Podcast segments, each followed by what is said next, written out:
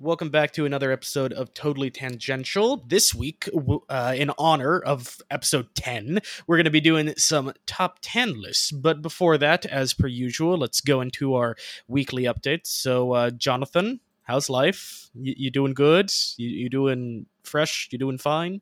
Uh, like Tony the Tiger, I'm doing pretty okay. Oh. Yeah, I remember those commercials. yeah, you think we're gonna get sponsorships after that? Yes. Have, what's the name of the cereal again?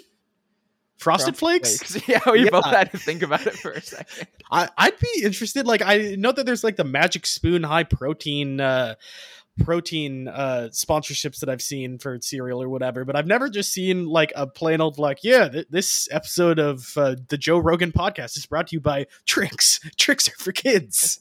okay, but here's the thing though, like I've always thought about well not always, that'd be a lie, but I've thought about like what I would be willing to sell my soul for, like in terms of advertisements. Like you always see HelloFresh, he- Helix pillows, but I'm like, how come it's never something that they, people actually just fucking use? Like, where is my I, I don't know, advertising my you know what I use very often? Fucking a Gatorade. Toothbrush. Oh. Or like, oh yeah, no, no, I want to do a toothbrush thing. Yeah, I my electric toothbrush I got on Black Friday. Why can't I not be advertising for that? Why does it always have to be for Raid Shadow Legends?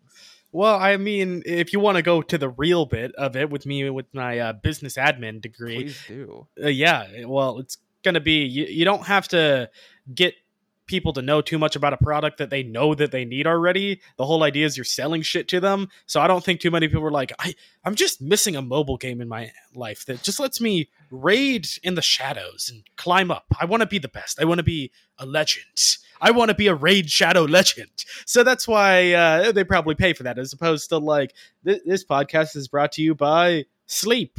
You need it.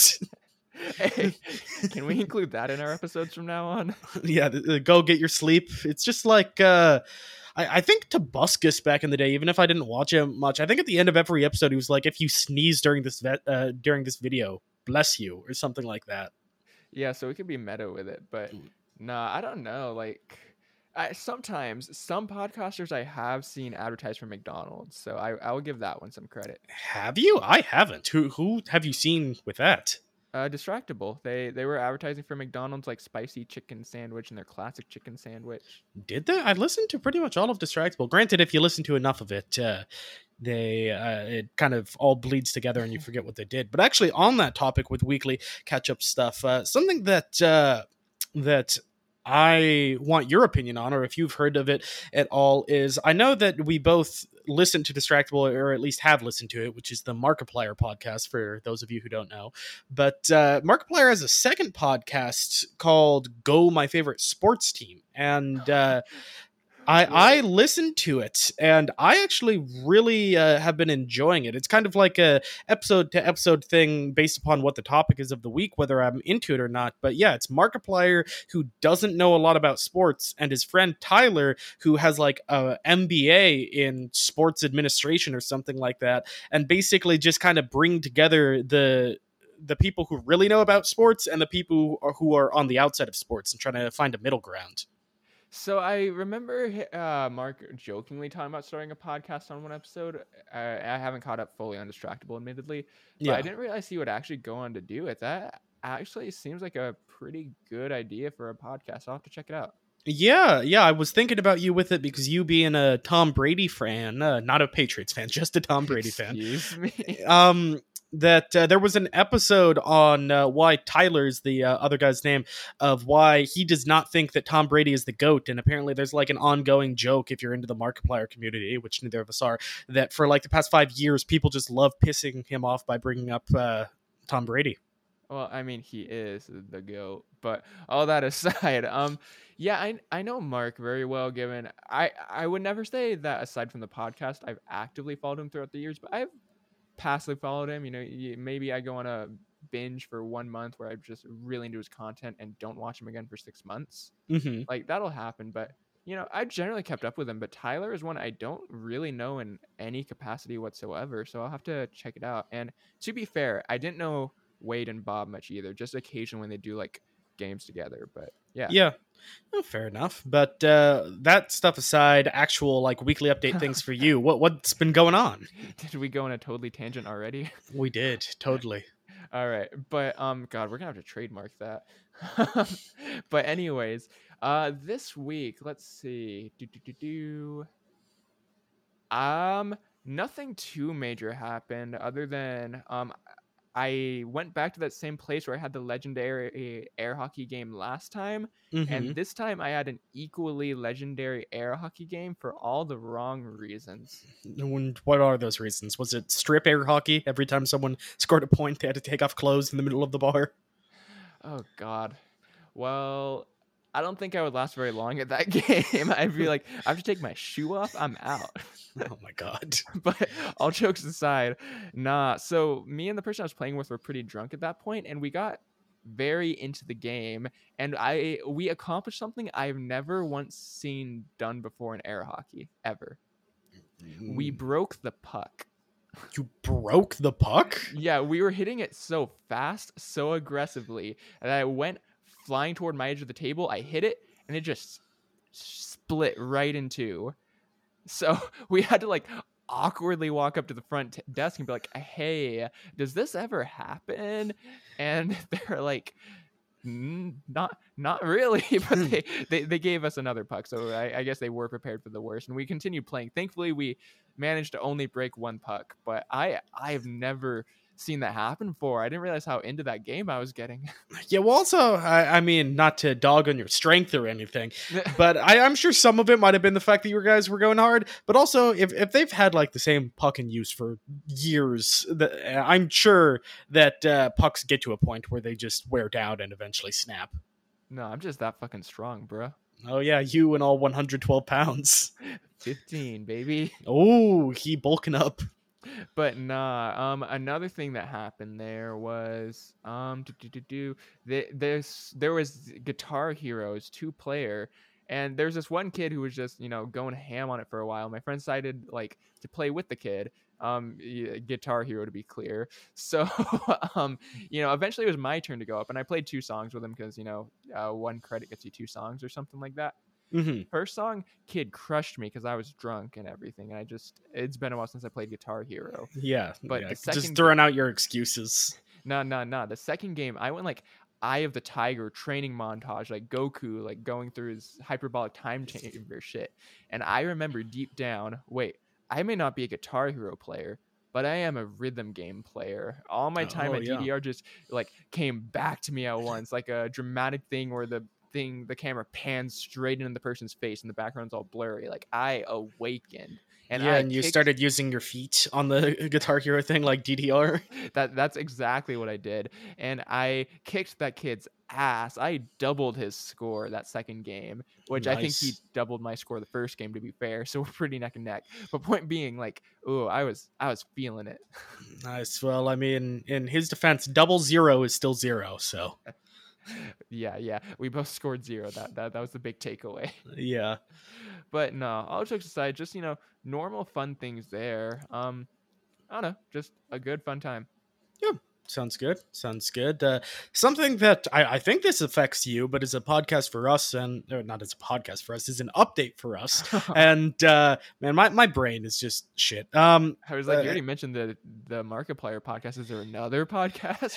no, dude, I stayed up till like 3 a.m. last night, and my my mind is still just wavering. But uh, something that affects both of us, I'm pretty sure. Uh, you can correct me on your, your situation because I, I know with you you have special things, Oh, yeah, but yeah, uh, student loans, yeah. the the student loans, which I was uh, happy to see that uh, it was uh, officially announced, and on top of that, it w- it's ten thousand dollars, but up to twenty thousand if you got Pell Grant. So I signed in. I got like a thousand dollars of Pell Grant, so not much Pell Grant, but I at least received some. Which presumably it doesn't say you have to like receive X amount of Pell Grant. It just says as long as you received Pell Grant. So hopefully all of my student loans get wiped away. And even if not, the 10K should take out the vast majority of it. Yeah, I have 14k in total, so 10k will be uh, like what 75%. So with only 4K left, considering as far as I'm aware, you don't have high living expenses, you can just s- destroy that 4K pretty easily. Yeah, but also since the interest isn't super high, I don't feel like killing myself. Like, okay, I have 4K in the bank. I'm gonna spend it all and go down to zero dollars. But then I don't have any uh, student loans. Well, so what are you spending your money on? Do you just like st- uh, sinking in so- stocks now, or what? I don't No. know. I stuttered so much.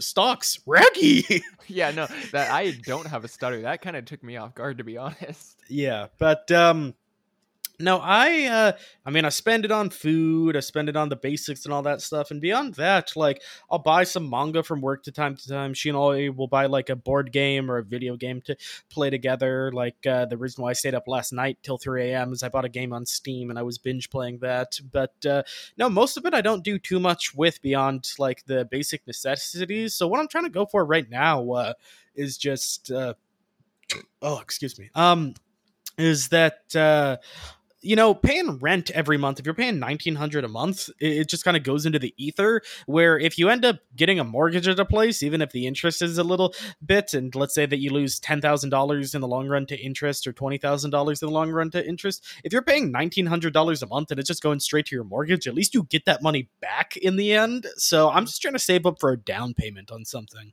Oh, that way you're not gonna get a podcasting house. Yes, exactly. It's like girlfriends who needs those. I just need my boy Jonathan. Hey, who said that she can't be the third member of the podcast? oh, yes, that sounds great. And then your mom can be the fourth podcast member. Hell yeah, the two biggest loves of our lives. Oh, God. but all jokes aside, no, honestly, that's respectable. Like, uh, you gotta save for something, so fair enough. Yeah, yeah. I mean, right now, what my goal is, is if I'm able to get like, you know, $10,000, $20,000 saved up, then I want to try to switch to part time so uh, I, I can try taking the boxing stuff pretty seriously uh, because presumably with the amount of time that it would take me to save up that much money i would be able to have gotten in uh, good enough shape by that point to actually try uh, joining a boxing gym because i have been uh, i've been going during my lunch break to the gym on the other side of the building eh, five days a week you know some days I'll, are more rest days than others but i've been making sure to keep keep up on cardio for sure and other muscle things so i'm trying to stick Yeah. to it That'll be good.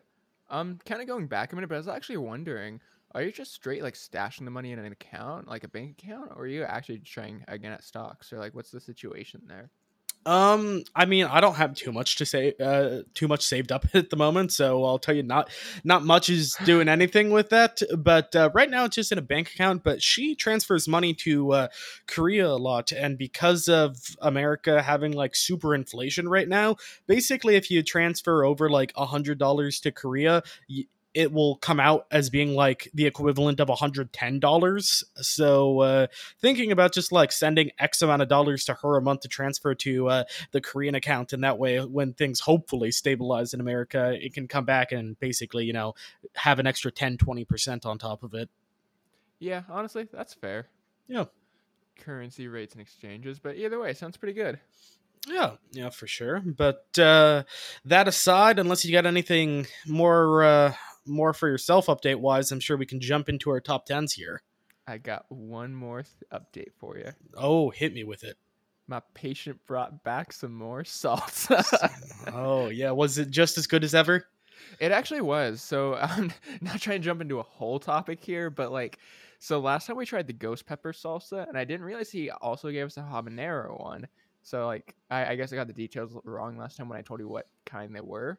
But Mhm. I tried the habanero and I tried the ghost pepper. This time he brought us two of each. oh, okay. So I took the ghost pepper home because I, I prefer the ghost pepper, but both are insanely good. The habanero has a little bit of sweetness to it too, which is good depending on what kind of flavor profile you're going for. So Is that uh, is that why you gained the three pounds? Is just like I'm if he's bringing you a salsa every week, you're just like, well, I gotta have chips with these. So you've uh, you've been trying to get through your bottle of salsa every week. those chips are a vessel for the salsa. Like this stuff is so damn good. I like I told him like last week I was like, "Yeah, I really liked that salsa. Thank you." He said he'd bring some more. I didn't think he'd bring us four jars for free. Like that was amazing. Yeah, yeah. Well, uh, I don't know. You can start your salsa collection. Uh, not not to go too off on a tangent, ha ha ha ha. But um, but I I know that there was this one guy on uh Webtoon. I, I can't remember his name right now. It's uh, I, I think it might just be Shenanigan or uh, something along that line. But he makes like weekly comedy comic strips and that stuff, and occasionally he'll uh, post things uh, like pictures of his house if it's relating to whatever he's drawing in a comic. And he just like has so many salsa jars that he refuses to recycle, but he doesn't want to throw them in the trash. So he's just like, okay, here's my salsa jar vase, here's my salsa jar cup, here's my salsa jar this. So he had like a picture one time of just like all of his salsa jars, and he legitimately has like nearly about a hundred salsa jars just throughout his house. That's fucking absurd. I love that. Yeah, so that can uh, that can be you. But now that we got our weekly salsa update out of the way, uh, yes, jumping into the top tens. So uh, with Yeah. that, I I, uh, I told you that uh, I, since both of us one are lazy, two are kind of not very cultured. It wasn't specifically top ten movies, top ten games. It was just like top ten media overall. So number ten could be a game, number nine could be a porno. Like it can be whatever, man. Wait, I could have chosen porn. Yeah, I mean, if you know any by name, then yeah, feel free to revise your list right now. Yo, so there was this one. Not just kidding. Not trying to get this taken down. yeah. Um, yeah. So my top ten favorite episodes of Totally Tangential are nah. Um, I mean, all jokes aside, before we get into it, I I will say I liked the idea of it being top ten for everything because I feel like if I just gave like a top ten movies, top ten games, and whatever, you would know what to expect considering how well we know one another Mhm. over the years. So at least it being kind of a conglomerate of all of it together, it gives us an opportunity, you know, bring some surprises. Yeah, well, I, I am interested because I, I don't know what your top 10 is going to be in total, but there's a couple things in my mind that I'd be surprised if they weren't in your top 10, and I'll be interested in seeing where they fall on there. Yeah, yeah. Uh, funny thing, I didn't actually order them. I kind of just said this is my ten, and I'll figure it out. Oh, okay. Well, then uh, let's see how it goes. Then, uh, giving you no time to fix, tell uh, or fix, think. Give me, uh, give me your number 10 right now. All right. So the number ten I'm going with. This one's kind of a recent movie, but everything, everywhere, all at once. Oh, I've heard very good things about it, but I have not uh, watched it. Tell tell me in the audience what's what it's about and uh, why why you feel that it's deserving of your prestigious top ten. So it presents itself as kind of a comedy multiverse kind of thing about a mundane everyday life person. Mhm. but it spirals into genuinely one of the most unique, creative, and absolutely fucking heart shattering and heartwarming movies I've ever seen. I can genuinely say I've never seen a single movie in my entire life like it. Okay. So, like, if you want just a truly unique experience, and it won't resonate with everyone because it is, it is very unique, but I would recommend it to you. It is genuinely such a great, fantastic movie. All And right. yeah, it just delves into really amazing themes that I can't get into without just straight up spoiling the movie. hmm But honestly, dude, you, you gotta watch it considering like I, I don't know, you and I have a thing for like I don't know, just kind of blind going into movies sometimes and loving it, so maybe you would like it. Yeah, I'll definitely uh, give it a shot with enough that I've heard about it, and I mean if it makes your top ten. Something that I am curious though, with uh, that having popped up and that being fairly recent, something that I had a bit bit of a hard time with my list is uh, if something's too recent. At least for me, it's like, well, is this really my top ten, or is it just because it's recent enough that it's just in my mind? So, like for this with you, did did that pop in your mind at all, or are you just like, no, regardless of it being recent or not, I, I feel like this is just good enough. It has to be top ten. Well, the thing is, I got to number seven on my list in like, I, I got my top seven down in like five minutes, and I spent the next hour and a half trying to get my last three. Oh God. Not because I like couldn't figure out three things to put on. It's because I was having that exact struggle. I'm like, how am I defining my top ten? Because like, there's some things that my childhood happened that like made me who I am, and like just absolutely amazing pieces of media that have stuck with me. But if I were to watch it today, it would not hold up. And I've stuck some of those in my honorable mentions. Gotcha. just I, uh, I I did the opposite, man. I, I kind of gave in to the nostalgia, and I, I might have uh, given things extra points for nostalgia. Well, don't get me wrong, I have one in there that definitely fits that category. But it's just with this movie in particular, I put it in my top ten because yes, it is recent. I'm not even sure it's even necessarily one of my top ten favorite movies of all time, though I do think it is. Mhm. Instead, I thought of it like this is a movie that's going to resonate with me and I will remember because I've never seen anything like it and I don't really think I ever will again. Okay, fair enough. Fair enough. Yeah, so we'll, we'll call that number 10. All right. Well, uh, for my number 10, mine is also a movie.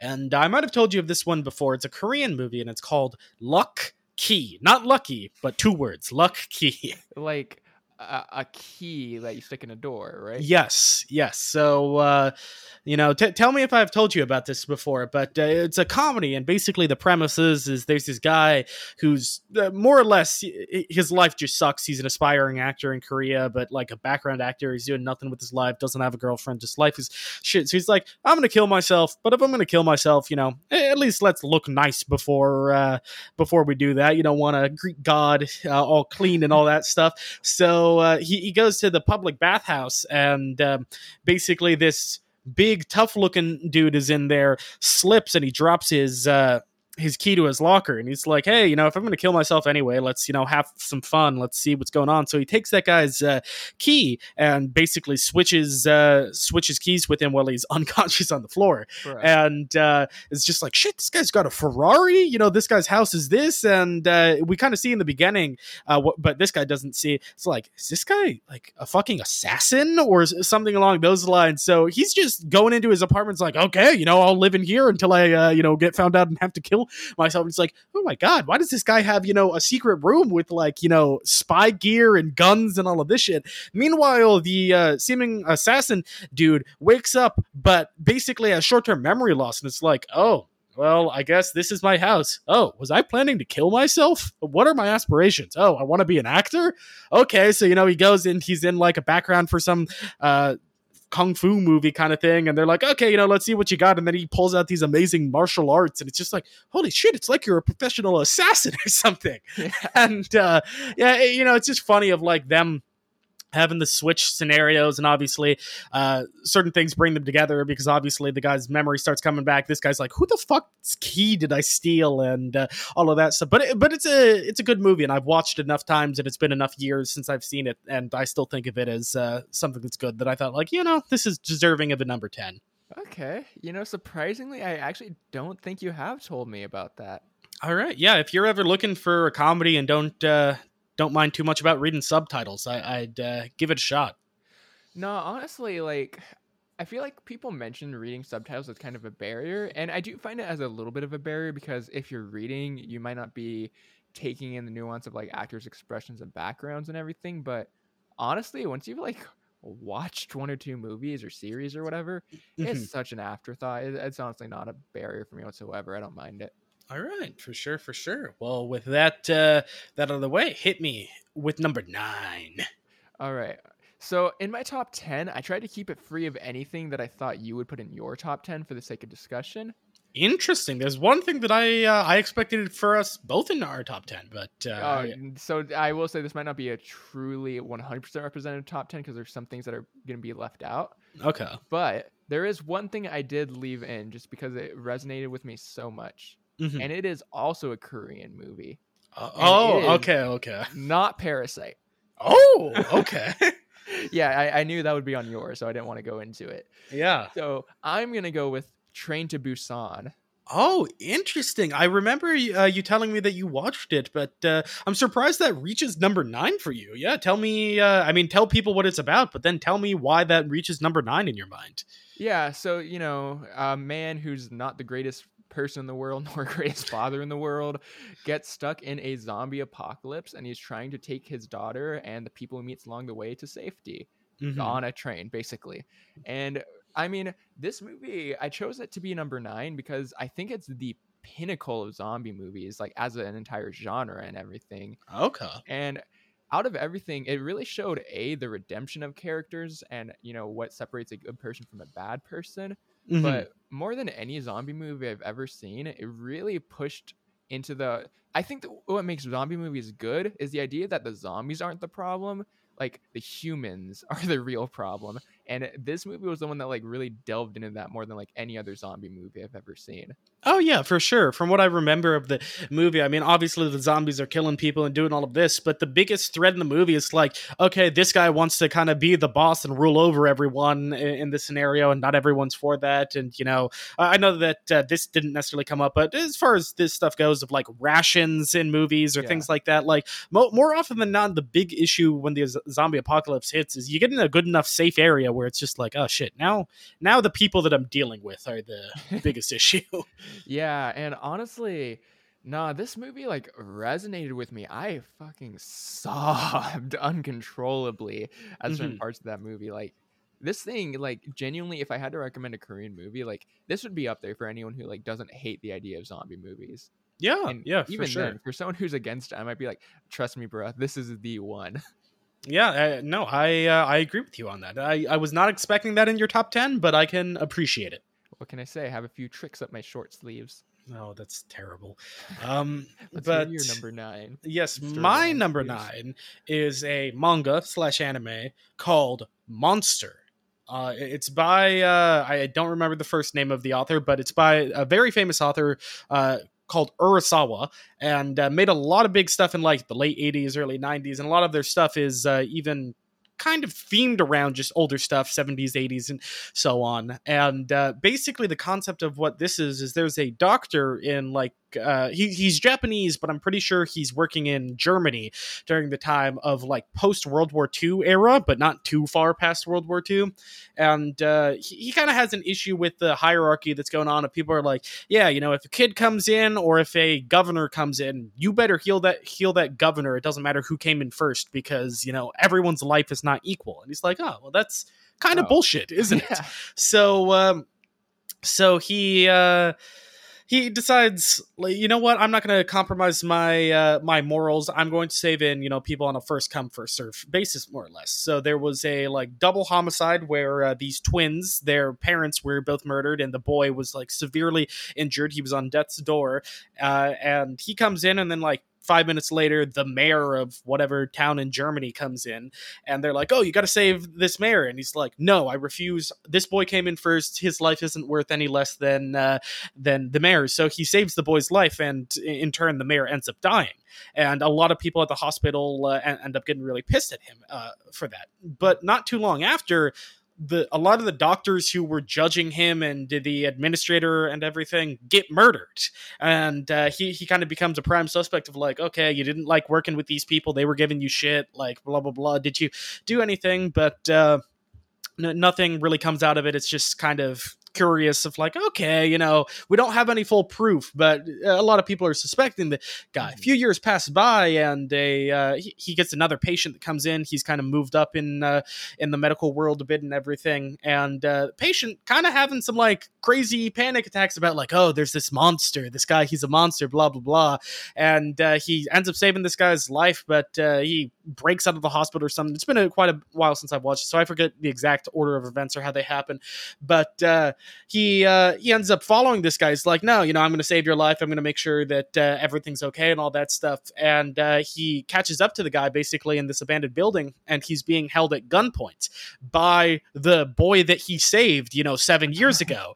And he basically finds out of just like, oh shit, you know, this boy was the one who murdered his parents. This boy is the one who murdered the doctors and did all of this stuff. This boy has some like very serious mental issues. And um, the boy's just like, oh, you know, don't worry, I'm not going to hurt you. I couldn't kill the man who uh, saved my life or whatever. But uh, after the boy who's now at you know 17 18 or whatever murders the guy that uh, the doctor just tried to save he uh boy goes away but the doctor is uh, presumed for being the murderer because the shit that happened seven years earlier because this he was the last one to see him. He was in this abandoned area and he was the one who was found next to the guy. So basically everyone thinks that the doctor's a murderer so he kind of has to go in hiding. And he has to be like you know what? I'm I was the one who gave this boy his life back. I'm gonna be the one who takes this guy's life away. And uh, he he basically you know hunts down over Germany this uh, this boy, but it's also just interesting because it's you know during the post World War II era, and you know Nazis did some real crazy shit. So uh, you find out all the things about this boy's past, where he was like raised in an orphanage that was basically ma- made to like brainwash them and make like the perfect soldier hitler 2.0 and all of that stuff and how the boy is, you know has this like psychological trauma of he kills people but he's also just a scared child on the inside at the same time and uh, it's a very interesting like murder mystery you know figuring out the whole world and circumstances around and it's uh, it's really good. All right, that sounds like one. It has a lot of plot twists to it for sure, yeah. And I don't know that feels like there's a lot of room for some interesting things to go on. It sounds dispenseful. Yeah, it is. I, I think you'd like it, uh, but I, I know with you, you, you have a hard time getting through shows too fast, and I think it's like seventy five episodes in an in an anime. So uh, yeah, I don't expect you to watch it anytime soon, but if you ever do, I, I recommend it. Man, one day, one day I'm gonna be better at watching these shows, man. I don't know. yeah, we'll see. We'll see. All right, but solid number nine. And with that, we're gonna get to an even better number eight. Ooh. Are you ready? I'm ready. This SpongeBob. Where... this is where we make the exception for childhood things which may not hold up to this day, but you know, you know what probably my favorite childhood video game was? Madden. No, but that that was a pretty good one. What my, is it then? My favorite was probably Barnyard PS2. Oh God, I've heard you talk about this so much, and I, I don't know. I just hated Barnyard as a show, so I, am not even willing to give the game a chance. Nah, nah, nah. You don't understand. This thing is Stardew Valley meets GTA meets Spyro. Like it is all the good parts to be clear. okay. it is amazing. But I mean, all jokes aside, I genuinely did love it. It, it gave me my first pseudo open world. I don't know. It had so many mini games you could play, had money collection and upgrading systems, had the lovable barnyard story. It, it's just I genuinely loved that game way more than I should, and I probably replayed it like four or five times and I gotta replay it sometime today because it's been like years. I I gotta do that again. I, I don't know. I have a hard time imagining it lives up, but also you love some ironically terrible things, so who knows? excuse me. It is not terrible. It is unironically good okay, if you say so. Well, uh, you know, I, I, really love comparing our number eights because they're clearly on the same same level. Yeah. Uh, for for me, I chose uh, Shawshank Redemption. yeah, they're both like I I don't know cornerstones in American culture, right? Yeah, exactly. So uh, for me, you know, I, I, had a hard time because I was trying to think of like, okay, I, I don't want to just throw in things that are like, oh, everyone knows this. This is super famous. You know, if you put like Star Wars, Lord of the Rings, Harry Potter as your top three, it's like, great, okay, you, you grew up in the '90s. We we understand. But mm-hmm. uh, with Shawshank, like I've rewatched it enough times, and it never gets boring. It never gets old. It's just made so well overall. Where like I may not have a personal connection with it, but I enjoy watching that movie, and I enjoy rewatching watching that movie where uh yeah as a whole it's just it's so good and i think it deserves at least number eight on my list yeah okay I, I've never actually seen that movie, but literally, yeah, every person who's seen it has been absolutely in love with it. Do you so, know the synopsis of it generally? I literally do not know what it's about. I think there's a dog in it, right? No, there's no dog.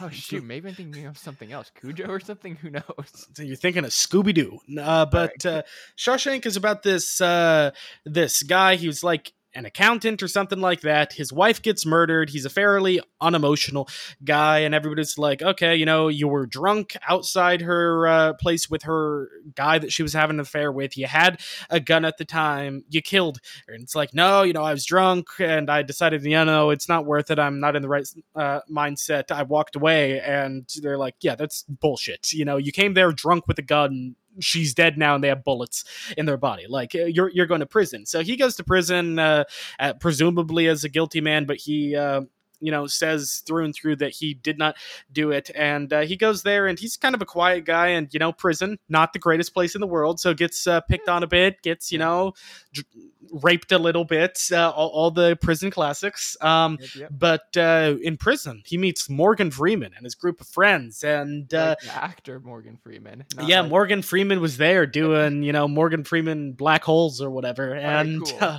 and uh, yeah, pretty much joins their friend group. The people at the at the prison are really abusive and all that stuff. But he's just like, hey, you know, I heard that you have troubles with this, this, this. You know, I was like the VP of my accounting firm. Maybe, you know, if you get me and my friends some beers or let us, you know, not get fucking whipped and beat to death and all of that stuff, then uh, I can help you out with this and that. So he kind of like works his way up in the prisoner hierarchy of uh, of the place. But at the end of the day, he never changes his mind that I am an innocent man. And everyone, you know, at first kind of jokes of like, oh yeah, everyone here is innocent, but they're like, oh shit is this guy actually innocent? And uh, let me know how. If, yeah, no spoilers. I do want to watch it. Uh, Yeah, of course, of course. But basically, it's just like, okay, well, how can we get this guy out of here? It's his journey throughout the prison and the people that he meets and the relationships and all of that stuff. And uh, yeah, it's just a really great movie overall. Fair enough. I'm I'm gonna have to check it out. Honestly, it's one of those movies that I've been sitting on that I keep meaning to watch. It's on my movie bucket list, and it's like, yeah, I don't know. I, I just haven't found the. Honestly, I have found the right day. I just don't know why I haven't gotten around to it. There's no explanation. Yeah, well, I'm just glad that uh, Shawshank and uh, Barnyard are truly equivalent. Oh man, I I looked it up, and yeah, I was I got my Stephen King movies mixed up. I was thinking of Cujo, the one with the dog, which you should look up a picture of Cujo. And then I know Cujo. yeah, that is. How did I pull that one off? I don't know. You're crazy. But uh, yeah, go, go ahead for your number seven. I hope that it's actually better than Barnyard. Uh, no, Barnyard was definitely the one glaring thing on the list. Don't worry. okay. Uh, since you went with the movie, I'll go with the movie on this one too. This is definitely one of my favorite movies, though it's hard to. I- I'm not gonna say it's objectively a great movie. The Perks of Being a Wallflower. I've heard about this one. Doesn't this one have Emma Watson in it? Uh yes, Emma Watson. Um, she is one of the lead uh leads in the movie. Yeah, I think I remember when you watched this. Uh, I think I asked for the storyline, but yeah, g- give me a general rundown to refresh and tell me why why you think it deserves being up there. Yeah. Um, I don't remember their names, so I'm gonna make it their names on the spot.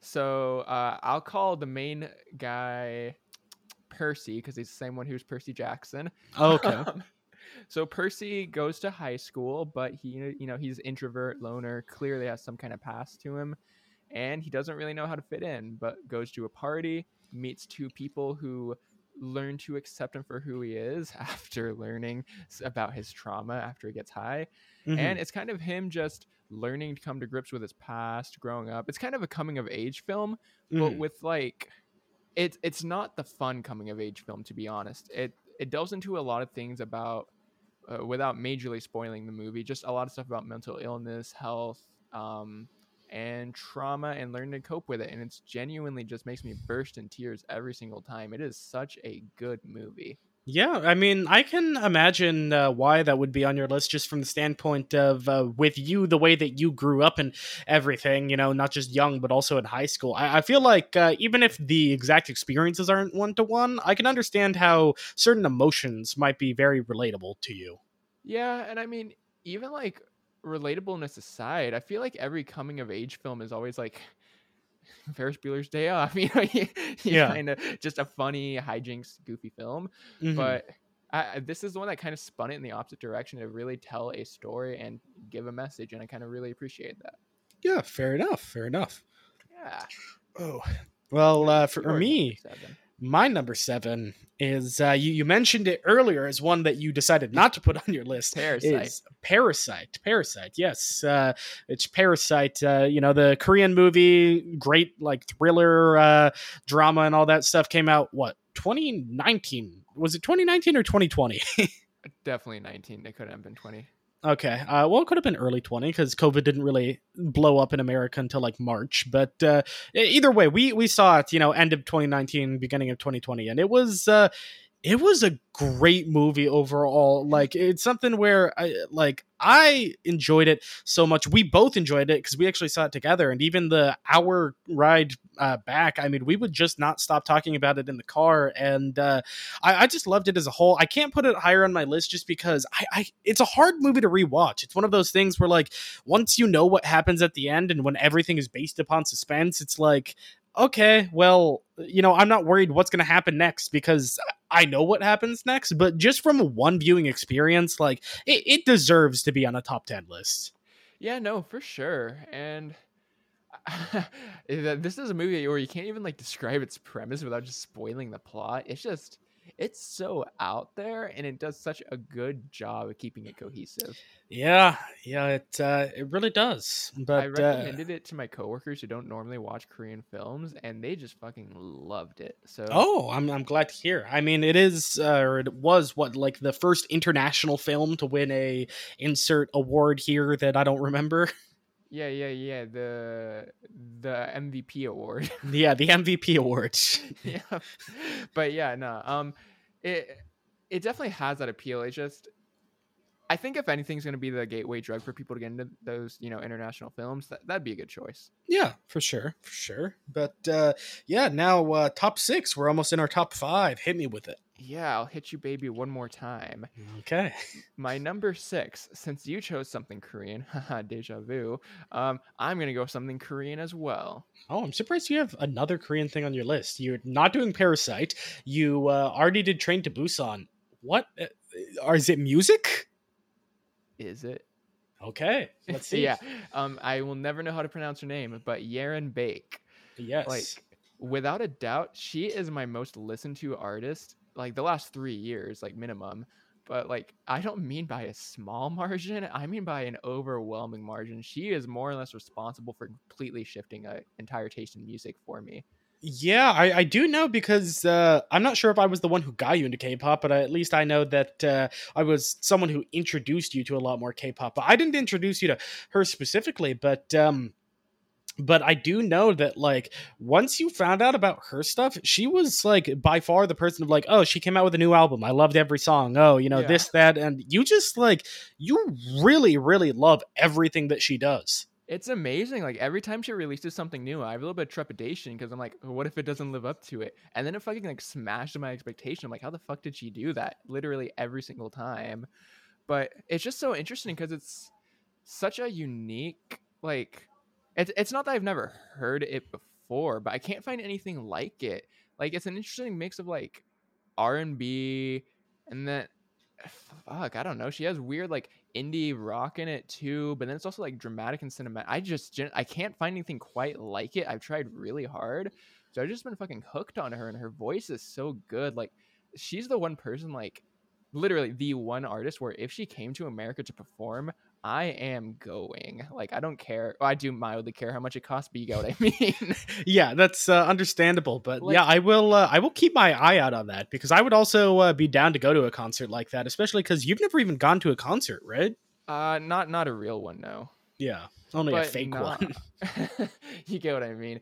But it's just like I I don't know. A lot of my favorite musicians are international, particularly from like England and other places, and they Mhm. do come to America quite often. In fact, my favorite band of all time is coming to California in like a month or so. Oh, big time And- rush. Yeah, Big Time Rush. I love those Brits right there. But I'm not gonna see them because I don't, I don't know. Like I don't really know. why I'm not. I, I'm just not. But if she came, I would do it. I don't care. Yeah, no, fair enough. Fair enough. But yeah, so she she definitely has to crack that because I think my Spotify Wrapped like the past two years, like my most listened to song, like artist she crushes it. Most listened to songs, she's been like three out of the top five. And it's like, what the fuck? I'm like addicted. That's not good. yeah, yeah. Well, spoiler for me, I don't have any music stuff on my list. I was tempted to throw in uh, Thousand Foot Krutch just to piss you off with War of Change at number one, but um, I decided not to go for that. But uh, yeah, I, I know that you music has always been more impactful in your life and more something that you've cared about than I have. So I'll, I'll be interested uh, if any more music pops up, or if she's really the only one who ends up uh, breaking your list. You will have to see, but I have to see your number six. Yes. Well, speaking of breaking, the Breaker number six. okay. I, I was thinking, I'm like, you don't like Breaking Bad that much. No, no, I do not. Um, but number six, The Breaker, it's a, uh Korean manhwa, which uh, for you uncultured swines and me being my weeaboo Koreaboo self, uh, is just manga but Korean. Ah, Big plot twist. exactly. But uh, I, I really love a lot of uh, martial arts, manga, anime, stuff like that. It can be inspirational. It can be fun. You know, it's very shonen where you'll have uh, big bad villain. They work their way up to them and all that stuff. But my favorite thing about the Breaker is that uh, like the main character gets really strong really fast, as uh, a lot of uh, people do in this kind of stuff. But there's always someone above him, and he loses most of his like big fights. But the, the thing that I find so amazing about it is he always intimidates the other people because his strongest aspect is his willpower, where he could like, you know, have being like beat into a wall for the past two hours, you know, just had his he- head slammed into something, not been able to land a single punch. And he's just like, I am not giving up until I am dead. And, uh, you know, he just always has this like look in his eyes, eye of the tiger kind of thing. And uh, that, that's always where like some of the coolest moments of the manhwa come from of like, I can kill this kid at any time, but I am, I am intimidated by him. Like he, he should be dead. He should be crying for his life. He should be this, this, this, but he keeps on pushing through. And it's, uh, it's an interesting twist that they add on top of the, uh, stereotypical like martial arts shonen style. Well, yeah, I mean, I can respect that. Like, it's it's not him traditionally overwhelming and everything, but also unlike a, it, it, doesn't sound like a Dragon Ball Z where they're just pulling shit out of their ass to make Goku win. Mm-hmm. But even if it is sheer determination, it, it sounds better made and more gripping, at least. Yeah, the only downside is like part one came out in 2013, 100 chapters or something. Part two went on from like 2014 to 2017, you know, 300 chapters or something. Part uh, part three is supposed to have, you know, come out, oh, we're to go on a year break and then it's to back, ah, you know, we're to do a different uh, manhwa in the meantime and then we'll come back. And uh, fast forward five years later and they're like, yeah, we'll get to it at some point. It's like, shit, I want to know what happens next. Okay, actually, I want to talk about this. So you're including something that isn't done yet, which is kind of of a bold move because it could just fucking sink on the landing. Um, I mean, yes and no. I'll, I'll, say this: it's broken up into like series. There's the Breaker, which is part one, the Breaker New Waves, which is part two. Still main character, but like the overall shift of it kind of changes because things happen with his master and blah blah blah. Part three is going to be the final part from where the story is going and everything, and there's going to be another big shift with it. But just off of part one and part two, because part two, I mean, for all we know, there's never going to be a part three. It's been five years, but even without a part three, enough has been concluded. The storyline is good enough and all of that stuff where it still like breaks a top 10 list for me. Okay. Honestly, that's fair because I feel like for a lot of people, something like Game of Thrones would make their top 10, even if it just fucking crashed at the end. Mm-hmm. Because just how amazing it supposedly was those first, I don't know, like six seasons, I want to say. Yeah. But yeah, I don't know. I feel like I don't know if I could really take a show fucking up its ending. I've never actually experienced that because by and large, I've always watched shows after they've ended, and so I know if it has a satisfying conclusion. Like Better Call Saul was the first show I actively watched while it was airing and was actually emotionally invested in. Like it my entire life basically. Yeah. so yeah, I don't know. That that was kind of a terrifying experience, but seems like you for you, you're just you're, you're satisfied with what you got, and I can respect that. Yeah, for sure. I mean, don't get me wrong. I'm I'm waiting for part three, but uh, I'm I'm satisfied with what I got for now, at least. But uh, yeah, hit me. Uh, we're we're in the top fives now. Top five. Here we go. I'm I'm gonna throw in a video game here. You've seen surprisingly little of those on this list.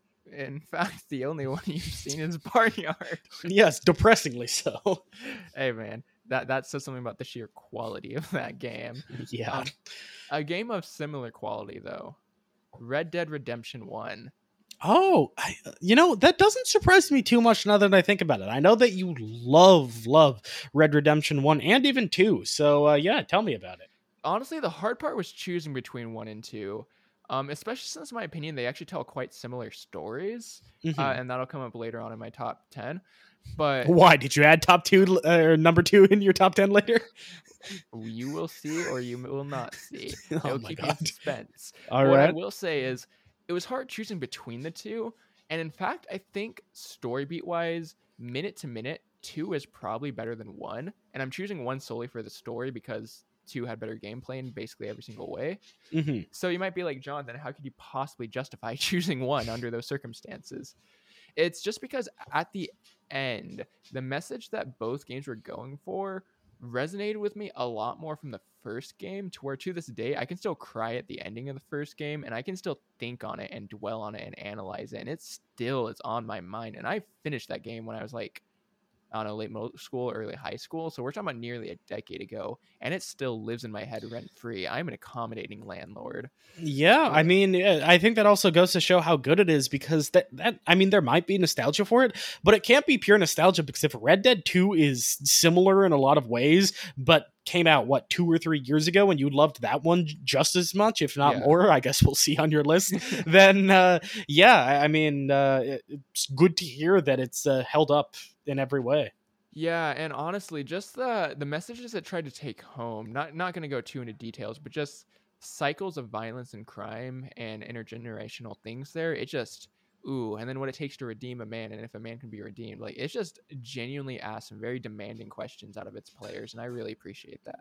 Yeah, no, that's fair enough. That's fair enough. Yeah.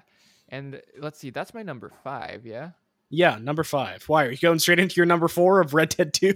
nah, that'd be funny. Nah, let's hear your number five. Yeah, so I will say from number six on, it does get into uh, Weeb Hour. I, all of the movies in that shit are uh, are past. Um, so. Like, okay, no, go yeah, ahead, Uh, but uh, n- number five for me, I don't think you've ever watched this one. I'm not sure if you've heard of it or not, but it's called Yu Yu Hakusho. I have heard of it, and I know nothing about it. I always I always lump it with stuff like Inuyasha and Sailor Moon, despite how different they are. I mean, they're from a similar era, so I'll give you that. Yeah. Um, I, I, guess I was uh, keeping it together by era was the right way to put it. Yeah, yeah, for sure.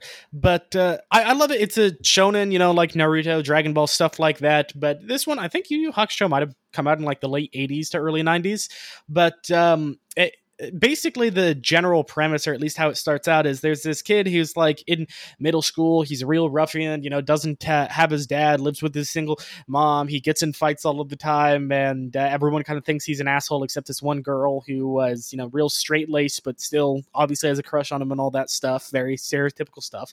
Mm-hmm. but um well, one day he's uh, walking down the street and everyone thinks he's an asshole but he's not a complete asshole. He's just you know got some anger issues he's and redeemable asshole. Exactly and he sees this kid uh, you know, kicking the ball along the sidewalk, and uh, kid kicks the ball into the street on accident, goes running after the ball as a car's speeding down the way, and uh, and he's like, oh shit, you know, dumbass kid. So he jumps in front of the car and pushes the kid out of the way to save him, and he essentially dies. And uh, he uh, he he dies, and the Grim Reaper ends up coming around and is just like, oh yo, um you know, we weren't expecting you to die. Uh, we uh, like with the plans and everything. The car was just gonna skid by the kid, and he was gonna survive with like a bruise on his uh, arm or something. You came in out of nowhere, and that really, you know, fucked up our plans with stuff. So, uh, you know, it's not really your time to die yet. Uh, we hadn't planned for this, so we'll give you a chance. You know, you can uh, do just be dead for like another month or so. Have uh, someone take care of your body. You can talk to people in their dreams and that stuff. And uh, and you know, as long as everything goes good, you'll be back alive in a month. That stuff happens. You know, there's some storyline in there, but doesn't take more than like a few episodes. Wait, Comes was his body decomposing during that month? No, it was kind of just like. Uh, it wasn't decomposing, but they wanted to make sure no one cremated it. Okay, I was gonna say, do you know how horrific it would be if he comes back in a month and the flesh is just fucking rotting? Yeah that would that would be something but uh, yeah and basically once he comes back to life it starts the main thing of okay well he's a great fighter but now because he was dead and came back to life he can see demons and ghosts and stuff like that. So they're like okay you're gonna be our new spirit detective. When demons escape from the underworld you're gonna you know go wrangle them up and stuff like that. And um and it's you know it's a very traditional shonen stuff but he's a really likable main character faults and all. It's uh it, feels really fresh even to this day. I like the animation, but by far one of the best things of it is it has, you know, every anime has like a tournament arc or a fighting anime does. Mm-hmm. This one has like the best one of all time, in my opinion. And you know, there's always the stereotypes or jokes of like, I'm only using 5% of my power, 10% of my power. The main villain in that arc, I want to say, is the origin of that because his power, more or less, like he has a spiritual energy, but he also goes from like, you know, six foot five, skinny as a stick guy he can be like, okay, let's use 30% of my ba- power. And then he looks like Arnold Schwarzenegger. Let's use 50% of my uh, power. And then he looks like, you know, some demonic muscle freak and stuff like that. So he would always be like, huh, I'm only at 55% of my power. Oh, you almost made me use 70% of my power. But although it's kind of like funny and cringy to hear, like the way that it plays out is actually really uh, good. The fights are good. The story is good. Everything about it's so good. And it's such a classic all around that for me, it has to break top five. Well, yeah, I think when something is so good, it potentially just starts a, an entire like trope, and who knows, maybe even did the tournament like thing for all we know. But like whether it popularized it or is the one that actually started it, I it had to have done it really good about that big of an impact, and I'm sure the show is great. Yeah, for sure, for sure. So uh, once again, quite a few episodes. So I don't think you'll ever get around to watching it, but if you do, it's like it's a really weird number. It's like 113 or something. That is strange. yeah. But nah, I don't, I don't know. It, it's kind of hard living knowing that there's so many good things out there that just you and I will never experience, and other people are just enamored with. Like, who knows? Maybe this would be my favorite show ever, but in all likelihood, yeah, I'm never gonna watch it. So just Yeah. it's strange. But you will rewatch The Office for the third time. I actually haven't rewatched The Office at all, surprisingly. Oh, okay. Then uh, go ahead. but nah. Um, since you mentioned an anime for your number five, for num- number four, I'm gonna mention my favorite anime of all time. Can I guess? North Star. No, just oh, kidding. no, I, I'm amazed you even know that thing's name. To be honest, I think I've seen a scene of it. That's like the guy who like punches people in their body, like de- like just grotesquely. Like, yeah, that's where the "you're already dead" comes from. He's you know punches them. It's like, huh, you're already dead, and then they like explode. It's like, oh shit. But Yeah, uh, I've uh, seen that scene, and that's all I know. that's all you need to know, to be honest. But um, I, I gotta guess with you, is it I want to eat your pancreas? yeah, it, it was actually a joke. I don't actually have an anime at number four. Oh, Um, okay. the thing is as much as I, I I would actually get the manga like book version of that rather than the Anime. adaptation or Yeah. anime, yeah just because I genuinely did prefer it I'm not sure that cracked top 10 but I did genuinely love that and I did Okay. think about it. Then what is your top four? You you debated me. yeah no I just wanted to get my joke about Fist of the North Star Okay. number four for me I'm gonna go with Bring Me the Horizon Oh, okay. The the band. yeah, I wonder what else that would be but yeah the band Um, Yeah.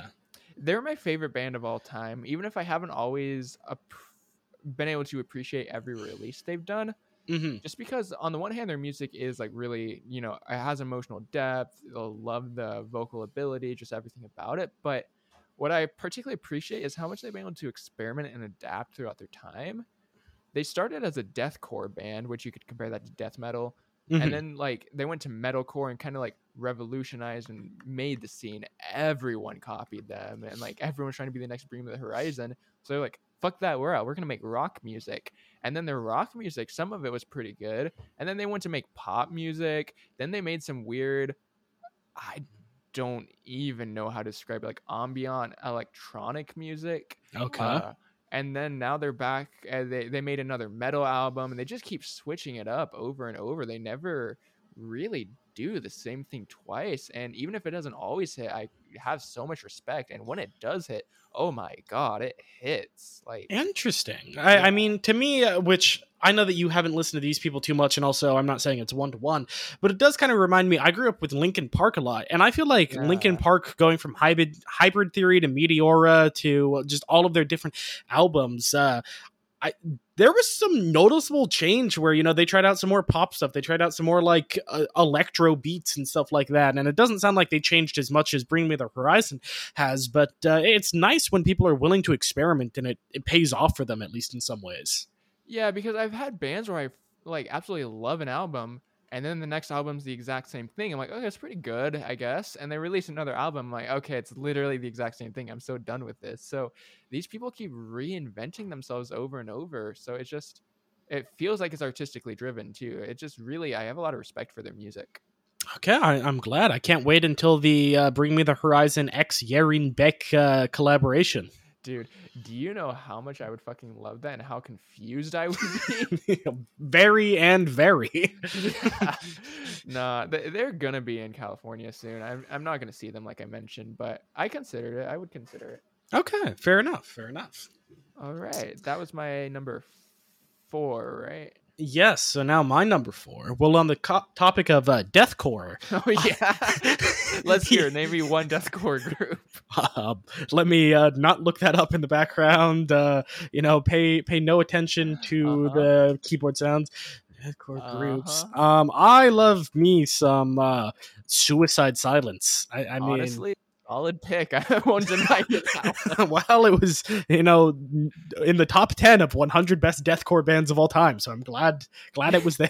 if someone told me that was their favorite, I could respect that. All right. Well, it's not my number four, but uh, my number four, staying in my weeb territory, which this one I know you've uh, heard me talk about. I even had a body pillow from it. Code Geass. Yes, I'm very familiar with hearing you talk about it. Yes, which Code Geass now has even, uh, you know, maybe is bumped up in some areas because it has uh, mechs in it, you know, like giant fighting robots, which that was for me, like, it was fine in the show, but I didn't care about it too much. But since I got into Gundam and building them and all that stuff, that probably helps even more. But yeah, just it, it's it's a very unique plot, you know, very Death Note in ways people always compared it. Of like, you have this guy who has like good intentions for the world, but is also kind of a maniacal sociopath who uh, is just trying to like kind of overthrow the world and start their own regime and all that stuff. And uh, just so many aspects of it. I enjoy the animation. It has like one of the best English dubs of an anime, in my opinion. Just so many things the story, the fights, the characters. It's just so, so good. I've rewatched it so many times. I think for one of my birthdays, I even had like uh, my friend Matthew come over and we binge watched all 52 episodes over the course of 18 hours or something. like I, I used to have a body pillow from it. I used to have a dog tag from it. Like that was the most I've ever gotten into a show. No, I think it says something that still held up over those re-watches because you expressed that concern over Parasite, but this thing, this is the gift that keeps on giving, and you even like said it retroactively got a bit better because of your interest in Gundam. So that like that it's getting even better. That's fascinating. Yeah, yeah. I mean, you know, it, at this point, it has been a few years since I've rewatched it, so I'll tell you, you know, when I do, if the storyline holds up as much as I thought. But considering that I rewatched it, you know, like four or five times, and you know, it's fifty-two episodes, so it's not a short rewatch. It's not like rewatching a movie. So, uh, I mean, if I enjoyed it every time of that, I don't see why I wouldn't at least enjoy it a good amount again watching it now. So. Yeah, I would certainly expect you to enjoy it again. Yeah, th- this one is one of the ones where, like, out of anything on the list that I have here, this one I, I think you could get into. You wouldn't have to have any kind of like information beforehand. You wouldn't have to worry about this. I think the genre and all that stuff are good enough for you, and it's not so long like some of the other ones. Where I, definitely, if you ever have enough time to get in 50 episodes of an anime, this is one of my top recommendations for you personally. Yeah, and to be fair, anytime you have mentioned to me something that you think I would like and I watch it, or played or whatever, it, it hits pretty much every time. I can't really think of an instance where it didn't. So I definitely do trust you, and I will watch it one day. Yeah, one well, day. one day, one day. We'll we'll see. Uh, we'll we'll have a podcast episode dedicated to that when it happens. yeah, and then it'll be us just geeking out for an hour. Sure. All right. Well, that was your number four. And my number three is also about ro- no, and I'm not even gonna go on this joke anymore. we're just gonna do it for every single one until we finish. that is exactly what we're doing. All right, number three.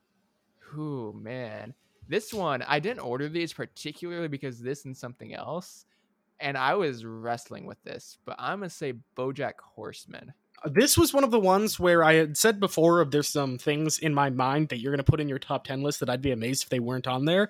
I was expecting this towards your top 3, so I yeah, am glad I was right on that. This thing is just the depth of the characters, relationships, generational trauma. There's like there's just so much damn depth to the show. Mm-hmm. And even if for a comedy, even if I don't think it's very funny, just the the sheer character building, like oh my god, I've I, I, it's hard to say I've seen much of anything with this level of complexity to it. Like I am just, I fucking love the show. There, there's not enough good things I can say about it. Yeah, I actually am curious. I forgot if you've uh, done this or not, but you mentioned, I think you even mentioned this on the podcast last time that uh, you'll watch Spirited Away. It was good, but it was too hyped up. But you look at what the director's done and you find other things they've done that you like even more. With something like Bojack Horseman, with how much you have loved it, because you have loved it like every season of it. Uh, have you checked out the directors, the actors, anything from it, and seen if there's other things that might uh, quench your thirst for that, or is it just something that's kind of one of a kind from what you've seen? So as far as I, I have looked into it, and from what I've seen, the creators have created another Netflix show called Tuca and Bertie. Oh, okay, yeah, yeah, yeah. I haven't watched it because, admittedly, I've heard the show isn't that good and I've heard various reasons for it, and I don't know how valid they are. But the thing is, like, I BoJack somehow I had hype going into it from what I had heard about it, and it mm-hmm. lived up to the hype.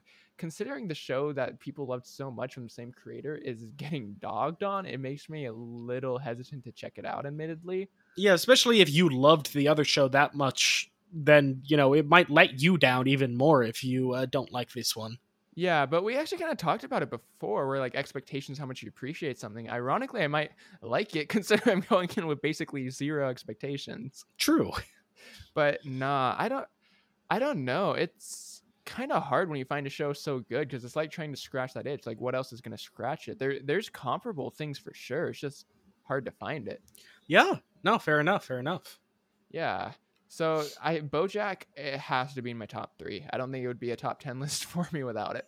I'd be amazed if it wasn't somewhere on your top 10 list. Uh, well, for me, for number three, something that I'm surprised that hasn't been on your top 10 list, and maybe it's coming in at two or one, but uh, I, am surprised if it's not. Tell me your reason for uh, why not, because I know we both love it, is Nier Automata.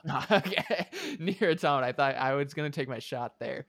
Yeah, you go into it, and then I then I'll discuss. Yeah, Nier Automata is it's a game but it's more than a game, Jonathan.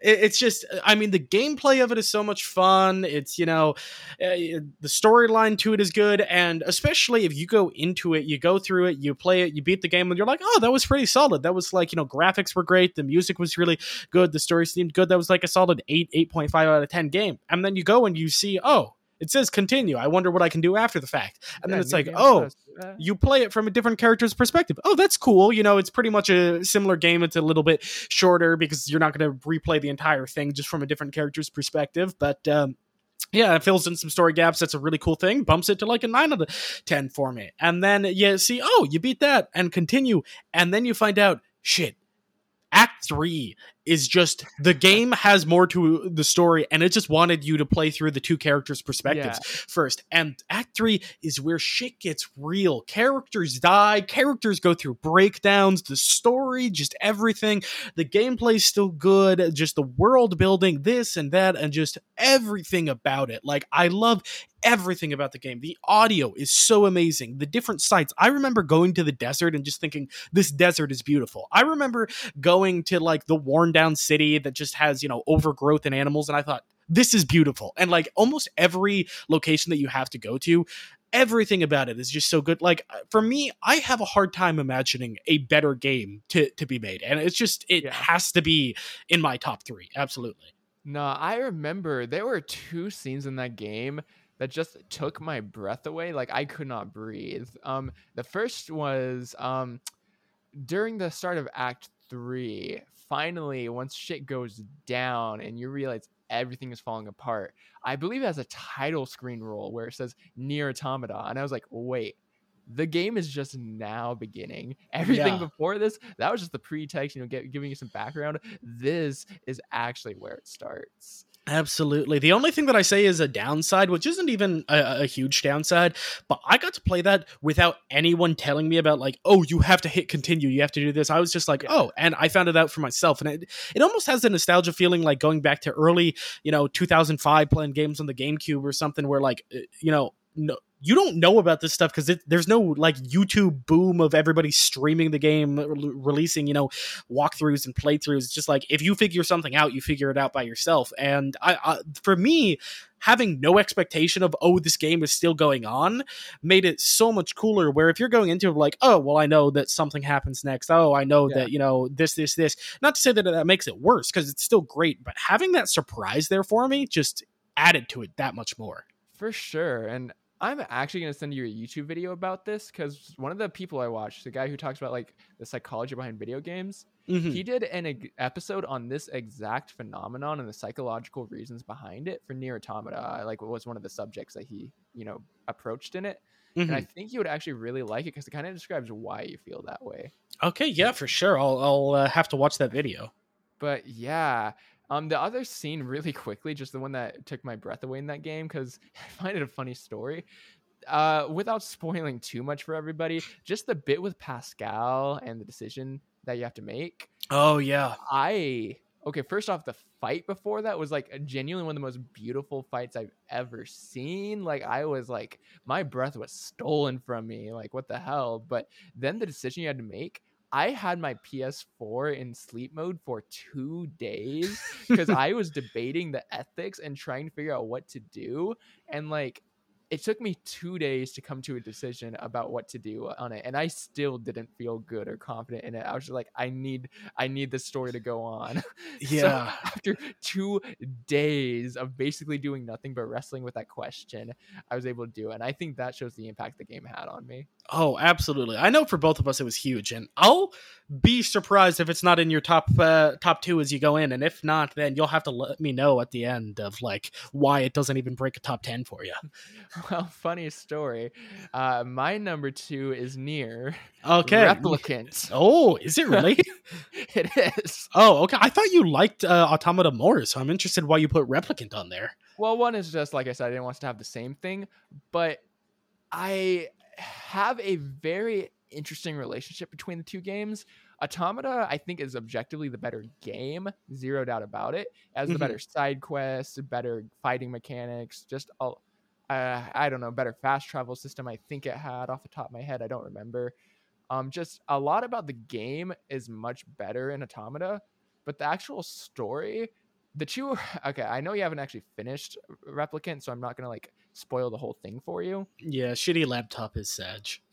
yeah but oh my god talking about things living in my head rent free aside from pascal living in my head for two days i still think about neo replicant i play its music in the background while i study and then sometimes i just rewatch video clips of certain scenes because it's like I I don't know that resonated with me and made me think genuinely think about life and what it means to be a good person, bad person, my Mhm. role in life and like other people's lives and like how I perceive other people and their motivations.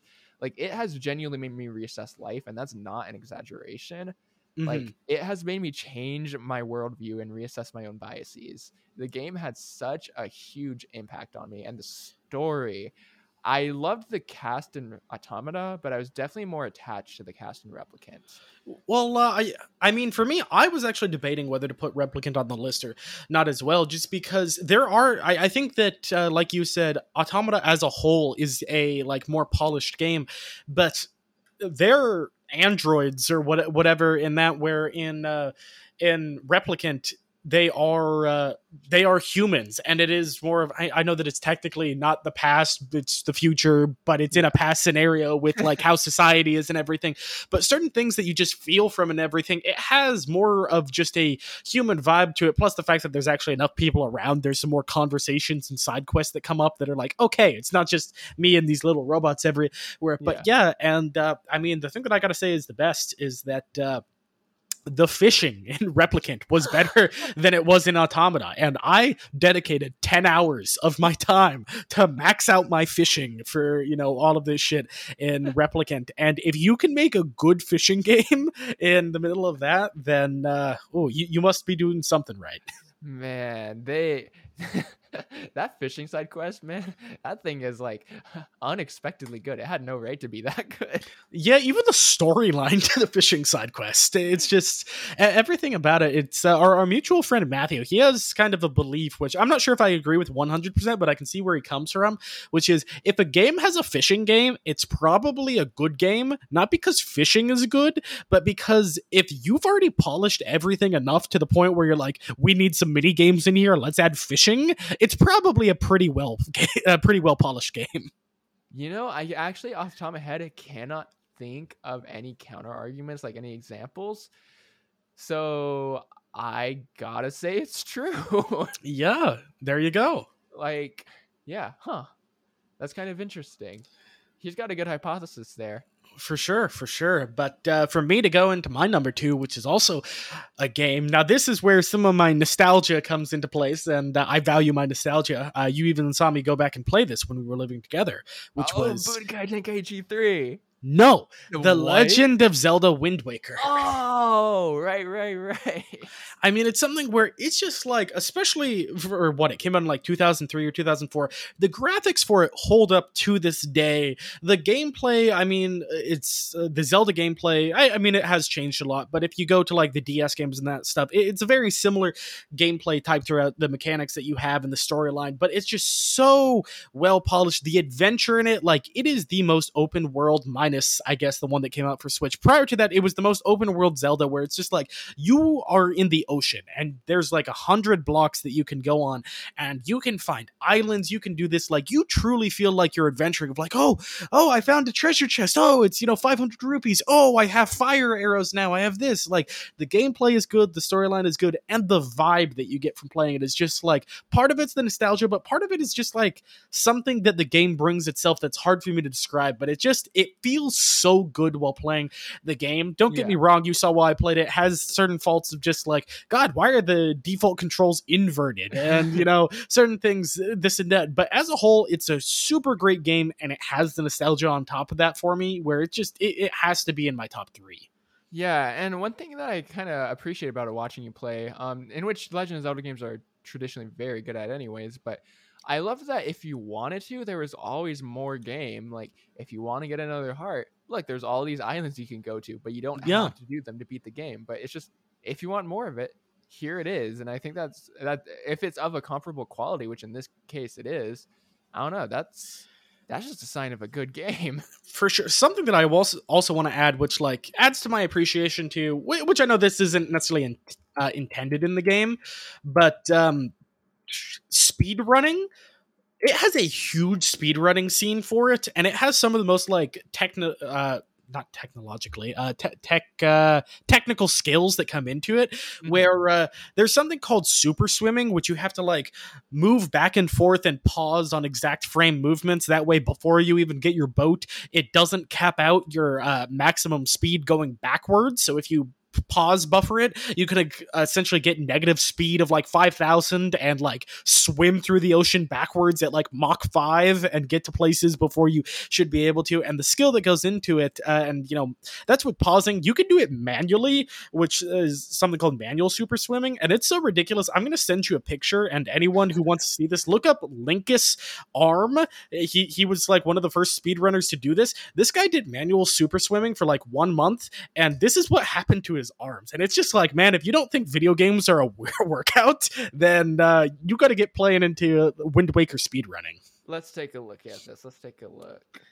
Oh, holy fuck! Wait, wait, that is disproportionate. it is very disproportionate for anyone who's wondering what it looks like without actually looking it up imagine the stereotype of like you know the guy who's like oh you know what arm do you think i jerk off with and you have the guy who's like I got an arnold schwarzenegger arm and on the other side you got a jonathan arm where uh, i mean it's not quite to that extent but it it feels like that where i mean if just think about it if you got to do a frame and it's what a 30 fps game or something you have to do an exact input like 500 times on the exact frame just back and forth with one arm and speed runs you're doing multiple runs a day like you get a good workout in there I don't know how people do that, but damn, talk about a good workout idea. yeah, yeah exactly Dang. Well, honestly though, you know, that's adding to it. It's just another unintended thing, but I can appreciate that. for sure some of the best parts about games movies etc are the unintended things that the community finds Yeah, honestly, it just kind of adds more fun to it. We, we've talked about it before, but one thing I always found cool was uh, Pokemon Platinum and Diamond Pearl. You could do something called tweaking to like get the event legendary Pokemon, but it's kind of cool because it's like this this unintended area of the game. You see things you're not supposed to do, and it's like you could just give me the event item, but this is kind of a cooler way of doing Oh it. Oh yeah, yeah. It's always cool with those games of that era where you can just break stuff in a way that doesn't make the game unfun. It just like adds to it as this thing. But uh, Jonathan, we are at our top our top ones right now, so you got to so- let me know what is it? Is it Well- another Back to the Barnyard game? Bro, let me tell you. No, no, uh, I'm gonna give a few shout outs to honorable mentions here really quickly. Fair enough. stuff you know that didn't make the list and i'll just give each like a brief one minute reason or maybe not even one minute but you know i gave five honorable mentions one Thousand Foot Krutch oh, unironically or ironically. unironically okay. um still to this day i can enjoy a lot of their music uh, again a band that changed their style a good bit started with kind of weird rap rock changed to nu metal changed to standard like rock then metal again then like you know it was just good music that was very foundational in setting the rest of my music taste you know up until this point in my life like without Thousand Foot Krutch i would not like the music i like today Mhm. so you know shout out to tfk um uh, beyond that Uh, I'm gonna say the Pokemon movies and animes. Okay, Um, fair enough. I'm not sure if I agree with the anime as much, but the movies I can understand for the earlier Yeah. ones. I'm not gonna say they're like amazing or anything, but I appreciate how they they made me like a game more than I should have. Because in retrospect, Pokemon games aren't that good, but I was in love with it probably because of how much I enjoyed those movies. To be honest, Hey, fair enough. And I'm sure that uh, just like with my Legend of Zelda pick, I'm sure you got some nostalgia that helps that out. yeah, for sure. Other than that, um, I'm gonna have to throw SpongeBob in here. Unironically, it's just Okay. those first three seasons genuinely some of the funniest TV in my opinion. Hey, I mean, you know, j- just like people will shit on SpongeBob, people shit on The Simpsons. I mean, obviously they've been good enough where SpongeBob, like 25 years at this point, The Simpsons, what, like 35, 40 years at this point, where, it, like, uh, you know, whether they have their ups and downs, they've got to be doing something right if they've been on for that long. Yeah, and just uh, whenever I can drop a SpongeBob reference and someone gets it in 2022, I'm like, "Hey, you're one of my people." Hey, I am your people. um, uh, next one is probably my favorite anime, Samurai Champloo. Oh, yeah, I forgot that you watched that. Yeah, yeah, yeah. Yeah, just the peaks of it for sure are just some of the best peaks I've ever seen in any show. Just the sheer drama, intensity, and just layers and everything. But Have you seen the sequel? sequel Sa- Samurai. Yeah, Samurai Conditioner. moving on. nah, all jokes aside, honestly, the only reason I didn't include it is because, um, just episode to episode, it doesn't maintain that quality. It's still a good show, episode to episode, but not top Mhm. ten on in terms of episode to episode. Fair enough. Um, for my last honorable mention, I'm gonna say Steins Gate and Steins Gate Zero. Okay. Um, it's I wouldn't put in my top ten just because I haven't finished Zero yet. So I, you know, maybe it colossally fucks up, though I doubt it. Mhm. But um, keep in mind, I'm reading the visual novel, not watching the anime, so I can't give any opinion on the anime really.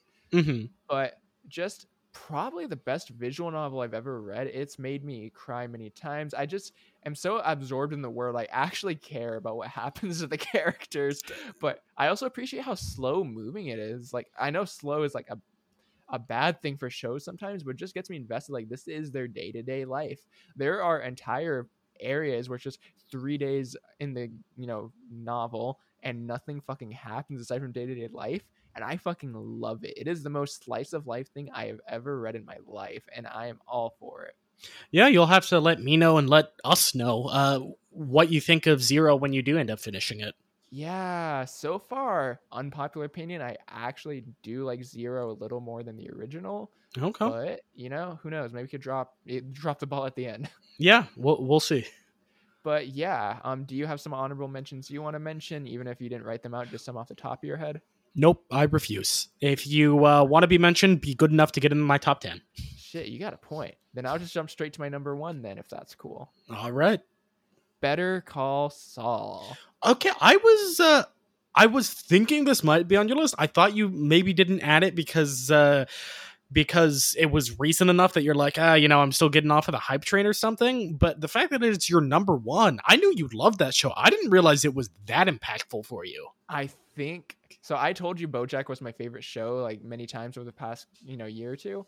Mhm. I think Better Call Saul is now my favorite show. Really? Like, it is transcendent for me. It is the best show I have ever seen, bar none. Like period, best show I've ever seen. I, I'm curious because like BoJack, it does things in a great way, but it also has a lot of topics that I feel like you can personally relate to, where you know, uh, just feel strong towards you. But Better Call Saul, I mean, the premise of it is that he's you know like a lawyer or whatever. So uh, like, does it go into that stuff that connects with you so deeply, or is it just made so well where if there's not even as much of a connection as there is with BoJack Horseman that you just appreciate it so much, or what is it for you? It's a few things. First off, the acting is genuinely some of the best acting I've ever seen. I'm saying putting it up against like historically great actors. Like this is some of the best I've ever seen. Mm-hmm. And the chemistry between the characters, both romantic and otherwise, like is just so believable. Like it has my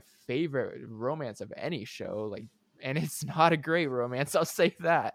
But Mhm. it's like, oh my god, I am attached. And then just I think the thing I appreciate, Bojack had very real character dynamics, and it definitely showed the development over time in characters. But this one was just, it, it was both outlandish and believable. And this is a man who's been in a situation and this is how he develops and this is there's there were so many pivotal moments where the show makes you aware this is a turning point it even has an episode called bad choice road where the character like talks about moments in your life where you have a choice to be a good person or a bad person and it delves into the consequences and everyone is held accountable up to the very end. It, everything lands, everything sticks, and nothing disappoints. Okay, well, uh, man, I, I thought it would be in your top ten. I didn't realize it was going to be number one, and it's uh, it does make me curious if like shit, if it's that high up, I might have to watch it at some point. Honestly, like, oh my god, I I recommend it. Granted, only downside is you do need a little requisite knowledge for the ending because of Breaking Bad, mm-hmm. but you know, eh All right, fair enough. Now, what is your number one? My number one is uh, something that for me both hits the nostalgia button, but honestly, just like uh, Wind Waker, I feel like is good enough that it deserves to be up here. But it does have a lot of prerequisites, like uh, Better Call Saul, which is mm-hmm. Digimon Adventure, Last Ooh. Evolution Kizuna. That's a lot of words added on. Go it on. is. So Digimon Adventure is the very first Digimon show that came out. It had the main characters of like if you've watched Digimon, you know, and you're our age or older or even a bit younger, these are probably the characters that you grew up knowing. And uh, the thing about that is Digimon Adventure had those characters and it went from there. Then Digimon Adventure 2, it had a, a couple of the characters were still main characters in Adventure or two, but it was mainly a new cast, and the other characters were still in the show. They were kind of like, oh, but we can't use our Digimon because insert things that happen here. But they would pop up from time to time, but they weren't the main characters. And then every Digimon after that was just kind of like, this series is standalone. We do not talk to the other characters. They don't exist in this world etc etc digimon uh, tamers is like that. Digimon uh, frontier etc etc they're all the, very standalone. But digimon adventure the original characters since so many people grew up with them and it's you know in a lot of people's opinions the best or one of the best digimon series uh ended up having them come back in a lot of movies or if there was a special thing of like oh you know all of the main characters you know at the end of this series go together as like this big special thing or something like that well something that was so cool was that they had movies come out with these characters even after their series ended that uh, kind of reflected the ages of their audience. Where, like in Pokemon, Ash is always 11 or however old yeah. he is for the past 20 years, where Digimon, even though it's not exactly one to one with uh, with how long it takes and how old they should be of Digimon Adventure ends with them at like 10 years old. Digimon, uh, I, I, forget the name of it, but there's a set of like three movies that they did for the 15th year anniversary where they're all in high school and they're like, oh, you know, we're kind of grown up now. We're, you know, hormones, this and that. And like, where do I want to go for college? And Digimon Adventure Last, uh, Digimon Adventure Last Evolution Kizuna is the final movie with the, uh, main characters, specifically the two main characters that they tended to focus on the show rather than like the five or six that there is uh, as a whole, where mm-hmm. they're both in their last year of college. This came out in 2020, which was when I was in my uh, coming up on my last year of college, or I guess my final year of college started uh, in that semester.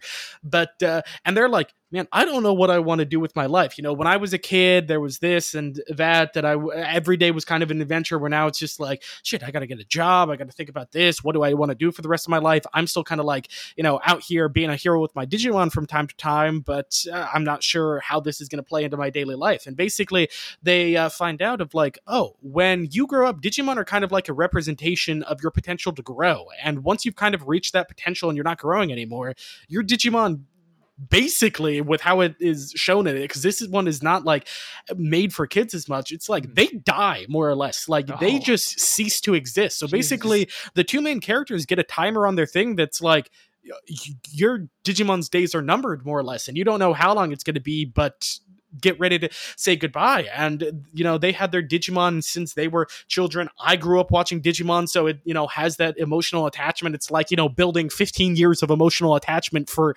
me as someone who watched the stuff, which as a series is great anyway.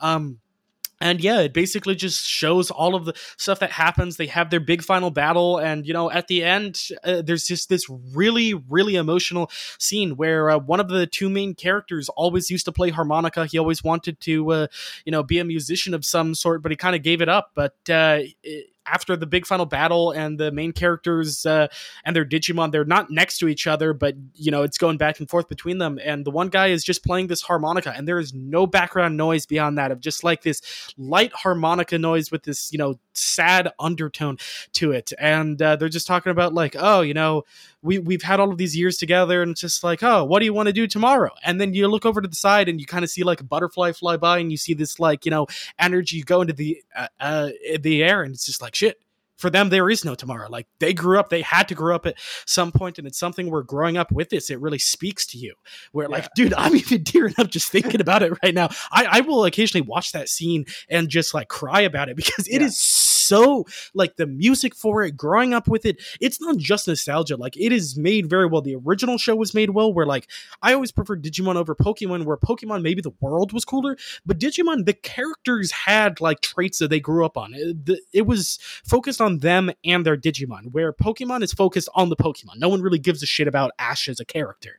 No, so yeah. it was just like this kind of seeing the characters grow up and being like, "M- my time as a hero is done. And you know it's not coming back. And you know you got to take another step forward and not just live in the past uh, because that's kind of what the villain was doing of just like oh i want to create a world where we can all live with our digimon forever. But essentially no one ever dies no one ever moves on. It's just like life is important because things come to an end. And uh, it's just like getting that out of digimon of all things. It's like people who weren't digimon fans or don't keep up and it's just like damn that sounds really deep for something like that. But me having always been a digimon fan and then having this being something that's just like they're graduating college at the same time i'm graduating college and all of this shit like it hits home for me so Yeah. hard. Dude how hard was it to say goodbye and see the end? Like oh I yeah. can imagine because you had like probably at least a decade sunk into this. Oh yeah, I, I did absolutely, and I mean, but uh, it's one of those things where it is bittersweet. Where like, man, I bawl like a baby every time I see that scene where you know the harmonica plays, and then you know they look over the Digimon disappear, and then there is no music whatsoever, and it's just them bawling their eyes out. But uh, that's the thing that makes it valuable. Is like if just like Pokemon of like, oh, they stay you know ten years old forever, and they always have adventures with their Digimon, then the value gets lost because like I said before, the thing that gives life value is that there's death. I, I mean, that, that's just how it works. So yeah, as as a whole, like between nostalgia, it matching up with my life, and then just it being great overall, that has to be my number one. Fair enough, but man, I hate that all good things must come to an end. Yes, like I love it, but I hate it. much like this podcast. Oh, yeah. Oh man, dude, those are some solid top tens, but man, I don't know where to go from here. I feel empty now. Oh, yeah, well, uh, we'll leave everyone else feeling empty too because we are here on 90 minutes, one of our longer episodes. But I, I cannot wait until uh, podcast episode 100, where I'll come back to you with uh, top 100 list. Oh God, I don't. Let's just scale this up proportionately and see how much time it'll take. Yeah, number 96, McDonald's spicy chicken nuggets. I don't know, man. I was running out of things. Dude, if I had to make a top 100 favorite things, McDonald's wouldn't be in the top 1,000. oh, shit. You're going to start some fights here if anyone actually listened this long. Oh, but um, yeah, I don't know. Any closing statements or uh, le- leave it here? I guess the one thing I will say is, if you couldn't tell, I was trying to avoid duplicates like within the same universe on a list. Otherwise, I'd have Yeah. Nier Replicant and Nier Automata or Better. As did I, as and- did I. Yeah.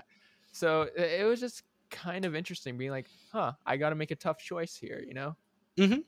For sure. It's always interesting, especially like with you and I knowing each other as well as we do. There were certain things that I knew were going to be on your top 10s list, but there were certain things that I was interested that did pop up or, you know, the places that they popped up at. Yeah, like Barnyard. Yeah, well, that's. I hate that that's serious for you because I know you say it in a way to piss me off, but I know that you actually do like it enough. That game, man. Let me tell you. yeah, well, uh, I, I'm gonna go look up at all your barnyard stuff now. I'll try to truly appreciate it as much as you do. So, uh, till till next time, Jonathan. Ta ta for now.